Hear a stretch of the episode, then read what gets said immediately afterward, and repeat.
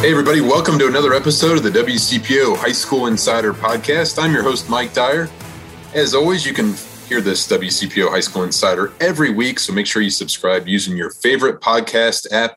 Be sure to follow all of our coverage on WCPO 9 Sports and WCPO.com. I'll be out at Mariemont High School on Friday night as uh, Mariemont 6 and 1 takes on undefeated 7 and 0 Wyoming. And that is our WCPO high school football game of the week, a big CHL matchup. Mariemont hasn't defeated Wyoming since 2006, so definitely going to be an interesting matchup to watch. But uh, later on in this episode, you're going to hear from Mount Notre Dame volleyball coach Michael Crofton. Talks about the Cougars playing in a two-day tournament this weekend in Arizona in the Geico Girls Volleyball Invitational. The actual championship match is on ESPNU on Saturday night, so that's something to definitely keep an eye on. Uh, you also hear from Anderson head football coach Evan Dreyer as uh, the Raptors defeated Winton Woods 28 21 in a comeback fashion this past week. And I was out there at Charles Brown Stadium to uh, take in all the action and uh, get uh, Coach Dreyer's take on that first win for the Raptors over Winton Woods since 2009. But uh, I want to tell everybody you want to make sure you start your day with Chick fil A. Your greater Cincinnati, Northern Kentucky area Chick fil A has delicious breakfast options for you, including the chicken minis egg white grill, or the classic chicken biscuit. It's easy to order in the Chick fil A app and earn points today. But first up, a conversation with Hughes head football coach Chris Mobley about the Big Reds 5 0 record as they take on Western Hills this week. Uh, Chris not only talked about the uh, special nature of this team this season, but his journey in becoming the head coach starting in 2016. Hughes defeated Woodward 46 to 6 on October 2nd at Stargel Stadium. And uh, it was a renewal of the second oldest high school football rival, rivalry in the country, according to Cincinnati Public Schools. Uh, Hughes and Woodward go back to 1878, making it the, the oldest uh, known Ohio high school football game. And uh, please uh, have Chris here on the WCPO High School Insider podcast. And uh, Hughes, as I mentioned, 5 and 0 right now. number eight in the Division Three Region 12 computer points standings, and um, Coach, uh, tell me what uh, what you like most about the way uh, the Big Red is playing right now. Mike, I appreciate you for having me. Um, what I like most about us right now is, is the brotherhood. Um, we're playing together. We're playing for each other. Um, we're playing hard and we're very focused. Um, we missed the first two games of the season, and um, that lit a fire up under us and made her, made us that much more hungry. And the boys are they're playing hard um, every single down. They're not quitting hitting hard. We're catching passes. We're running behind our pads and um, executing the play calls to the best of our ability. Great. And uh, Hughes is playing at Western Hills on Friday and uh, uh, continue to uh, be right there uh, with uh, a 2 0 record in this CMAC and certainly have an eye on later this season with a chance to capture a conference championship. But Coach, you kind of take me back to Saturday and who played well for you on both sides of the ball and kind of take me through that game if you could. Um, Salim Ford started off really hot for us. He's a, a junior running back, kind of under the radar, gets overshadowed a little bit by Keontres Devine, who also plays some running back. Um, I, I believe Salim Ford had a little over 120 rushing yards. Um, Keontres Devine rushed for um, three touchdowns, and Salim Ford also recovered a fumble um, and scored on it five yards. Um, Amaru Lindsay caught a touchdown pass. Marvin Good is playing great at quarterback for us. Um, and becoming a really good leader. The offensive line is improving every week. Um, all those guys are first year starters up front for us. And also, um, these guys don't get much credit, but my, my coaching staff, I have to give those guys credit. Five out of the six coaches we have um, on staff are first year high school coaches. Mm-hmm. And they're coming in with a lot of energy and, and they're learning and, and working hard. And um, they're a big part of our success also. Gotcha. Um, can you tell me a little bit about um, your, your, coaching staff and, and, what they've done to really kind of make uh, you so successful this year as a team? Mm-hmm. Well, our staff is combined of a bunch of guys. Um, I'm not a person that knows it all, and they're all good at certain things. They all have their strengths and make up for what I'm not good at. Um, my assistant head coach Roger Horton, who's been with me for around four seasons now, he's um top notch guy, great leader. Um, a lot of guys on our staff um, have master degrees, um, have some couple of coached little league, um, and just just good good good role models for our young men. I want to put the focus back on your players here in a second, but obviously this is your sixth season at Hughes. Yeah. Uh, definitely clinched a, a, third consecutive winning season uh, with the win this past weekend. And uh, kind of take me through this process. You had a, a tweet that was really telling. Uh, I think you tweeted a couple weeks ago, got a lot of a lot of traction yeah. uh, on Twitter about uh, how you took over this program. Kind of uh, recap that a little bit for those who didn't see it. Mm-hmm. Well, as you mentioned, it's the third straight winning season. It's first time in our 140 uh, something year history that's happened. Um, we're excited about that as as a staff and as a team. Um, but yeah, going back to 2016, I was 28, 29 years old um, and didn't know anybody down here and just just came in with a hard work ethic. Um, previously, I had coached college football before I came here, um, but just just learning, you know, learning the high school game and you know making that adjustment. It took a couple years, and you know finding some good coaches to come along with me. Um, we got our butts kicked a lot, you know, a lot of fifty point games, um, fifty points scored on us at halftime a couple times. Um, and you know, I wasn't happy about it. I'm a competitor. And all that did was, you know, just motivate me to work harder. You know, I didn't cry about it or whatnot, but I just knew if I wanted to, to turn Hughes into an elite program, I just had to work my butt off and find people um, with the same vision I had and change the culture here. The culture here was really terrible, honestly. Um, when I came, no one wanted to play football. Football wasn't fun to anyone. Um, so I tried to make it a place where people wanted to come here and play and, um, you know, work hard and become good, successful young men. And so it's paying off for us. But the tweet, I was surprised it, it became as big as it did. I think, you know, a lot of people liked it. And a lot of coaches actually reached out to me um, and, and asked, you know, my opinion on things and asked for advice and asked what I did in certain situations. So it was amazing for me to just to be able to reach out to those guys and help them out. I'm always about, you know, giving as much information as I can. As I mentioned, I don't know everything and I'm constantly trying to learn myself. This might be too broad of a question, but mm-hmm. um, what have you learned the most in the past, you know, six seasons? Um, being patient. Honestly, I think being patient is one thing. You know, I'm coaching where I'm at. It's easy to come in here and give up and quit. Um, my athletic director at the time, Jolinda Miller, she believed in me. She was patient with me. Um, our new AD, Andrew Mueller, great guy. He's he's been patient. Um, and they were patient through the whole process. You know, this didn't happen overnight. You know, um, we went from two wins to three wins to four wins.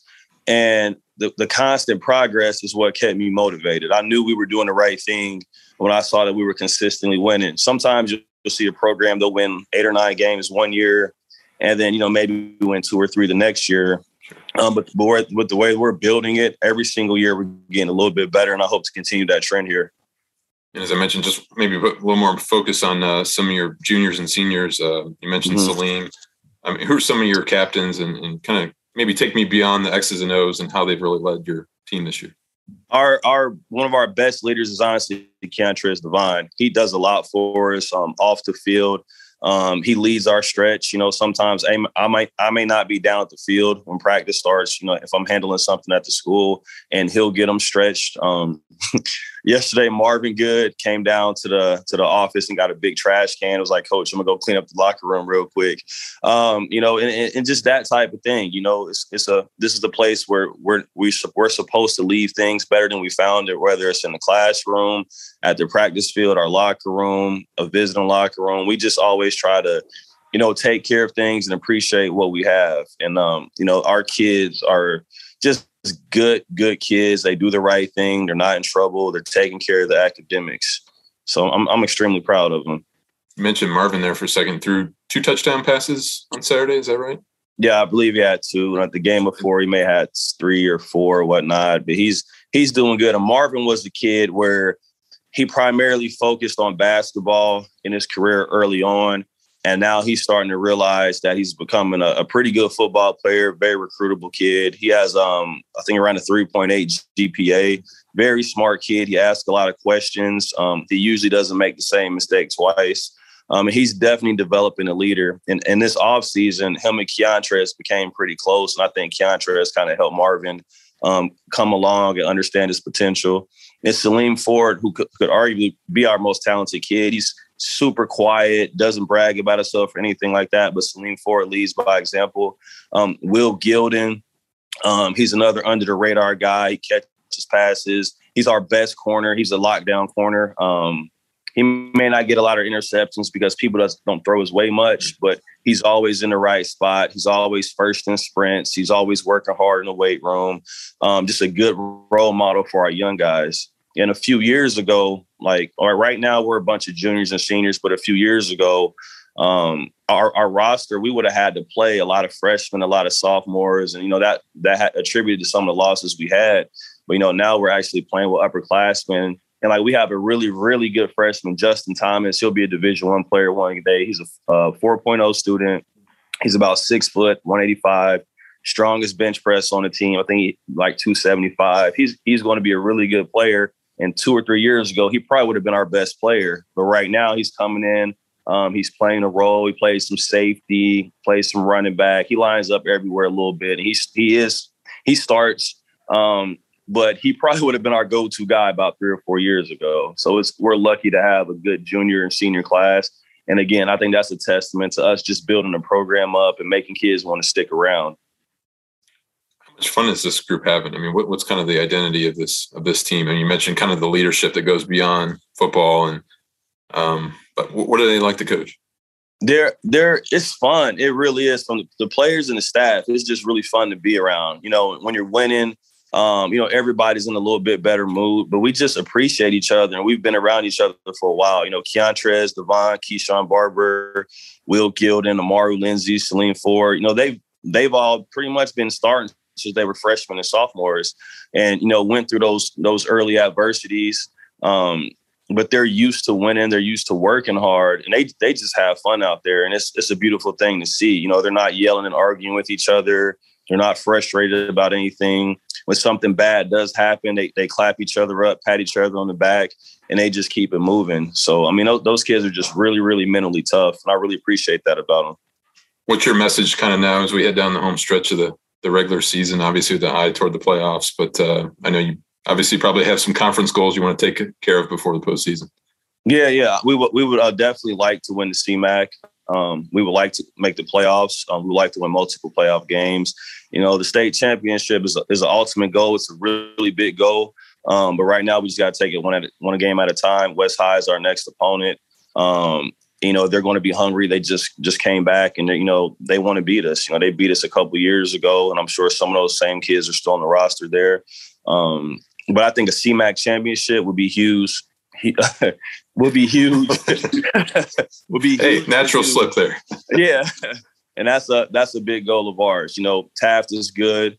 Um, coach Jones at Withrow, really good coach. Um, he's also from Dayton, Ohio, like I am. And, uh, I'm proud of the program he is building over there at Withrow.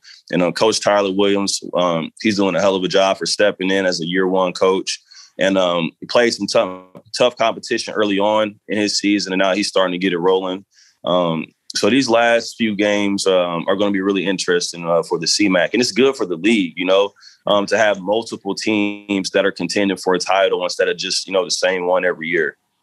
Kind of stole my thunder from my uh, last question. To you. I mean, how would you kind of assess the the CMAC overall, and just in, in terms of talent and, and the strength of you know teams and, and just you know just mm-hmm. how the season is going? there's a lot of talent in the CMAC, honestly, uh, especially with our top three teams. But um, even like a team like Aiken, Coach Duke, a really good coach. Um, you know, Danye Freeman, um, good good linebacker, Division One kid. Um, Rand was it Rudolph at Taft, Division One kid.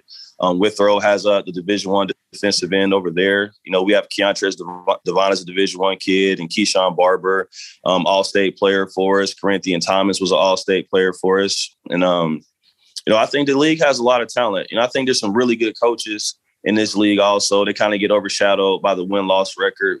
But um, as we all know, there's a lot that goes into coaching in this league. Um, and those men do a great job. And then just going to the, top, you know, Josh Harden, great AD. Um, and I just, I you know, I'm, I'm honestly just humbled and I appreciate the opportunity just to be in this league and be able to coach with these guys. You know your your work's not finished with the season, obviously, but what are you most proud of when you kind of look back at um, you know, maybe how you've you talked about that tweet about when you came to the program in 2016 yeah. and really building up the program and when you kind of reflect on that, what what, what makes you most proud? Like we're, we're here. That's like we're we're finally to this point. You know, there were there were times um, my first couple years where you know it was it was hurting me. You know, not winning just because I'm, I'm super super competitive. I competed everything, and right now it hasn't even sunk in yet. You know what we're doing. I'm sure after the season. Um, and don't get me wrong, like I, I love it. Like I'm living in the moment, sure. but you know I feel like we're not, not finished yet. And after this season, I think I'll take a, take a step back and really enjoy it. But right now, I'm just trying to stay locked in, not trying to get too high, not trying to get too low. Um, just kind of stay even keel for our boys until we accomplish our goals. Great perspective there. Hughes head football coach Chris Mobley, thanks for joining the WCPO High School Insider podcast. All the best to you and the team right. going forward. Thank you. I appreciate it, Mike. Well, a lot of great things happening there with the Hughes uh, football program and head coach Chris Mobley, who's coached college football in the past, but uh, he is certainly uh, having the right direction there for the Big Red. Is uh, you know all eyes got to be on that big CMAC matchup at Taft on October 15th. I know uh, the teams don't want to get ahead of themselves, but that could be for uh, a great opportunity for both programs there at Stargel Stadium that night. I want to remind everybody you want to start your day with Chick fil A. Your greater Cincinnati and Northern Kentucky area Chick fil A restaurants have delicious breakfast options for you, including the chicken minis, egg white grill, or the classic chicken biscuit. It's easy to order in the Chick fil A app and earn points today. Well, transitioning to the Eastern Cincinnati Conference, Anderson defeated Winton Woods 28 to 21 in comeback fashion on Friday night, and I was out there at Charles L. Brown Stadium and caught up with Anderson head coach Evan Dreyer after the game. Uh, I've been here six years now, and it's like uh, the curse of beating Winton Woods. Um, they're a great ball club. Chad Murphy took over, and it's one of those things to get over a little bit of a hump as we head to the last three games. And now it's going to be really, really crucial uh, to finish these three games strong as we be at the end of ECC play and head towards the, the playoffs in November. Well, you could tell in Evan Dreyer's voice there uh, how much this victory meant for the Raptors' first victory over Winton Woods since 2009, and uh, certainly trying to keep tabs with uh, undefeated Kings there in the ECC standings. And uh, it'll be interesting to watch here the next three weeks heading into the postseason. Want to switch gears a little bit and talk girls volleyball. Mount Notre Dame is going to travel to Arizona on Thursday morning to face national number one ranked Marymount High School out of Los Angeles. And uh, that is part of the Geico Girls Volleyball Invitational there in Arizona. The championship match will be held on Saturday night on ESPNU. And I uh, caught up with MND coach Michael Crofton about this opportunity for the Cougars. Yeah, uh, we had to keep this very tight-lipped uh, throughout the summer. Um, they uh, ESPN actually reached out to us, and through their subsidiary Paragon uh, Marketing, who kind of runs all their events, does all the high school football games and basketball and so forth, and they had reached out to us in, I believe, early to mid-May and had kind of talked to us about this was something that they wanted to put on. They were trying to branch out to now start to broadcast um, high school volleyball for girls as it's the the popularity has just grown immensely. So they reached out to us, and I think the their overarching reason why we were chosen was we were ranked number one in the country last year by Max Preps. So we were actually the first team that they reached out to, and they kind of told us we want to run a four team tournament and we want to find a host city, all expenses paid. Uh, we want to broadcast this live and you know really try to have this as the inaugural event to kind of kick off broadcasting future um, high school volleyball matches.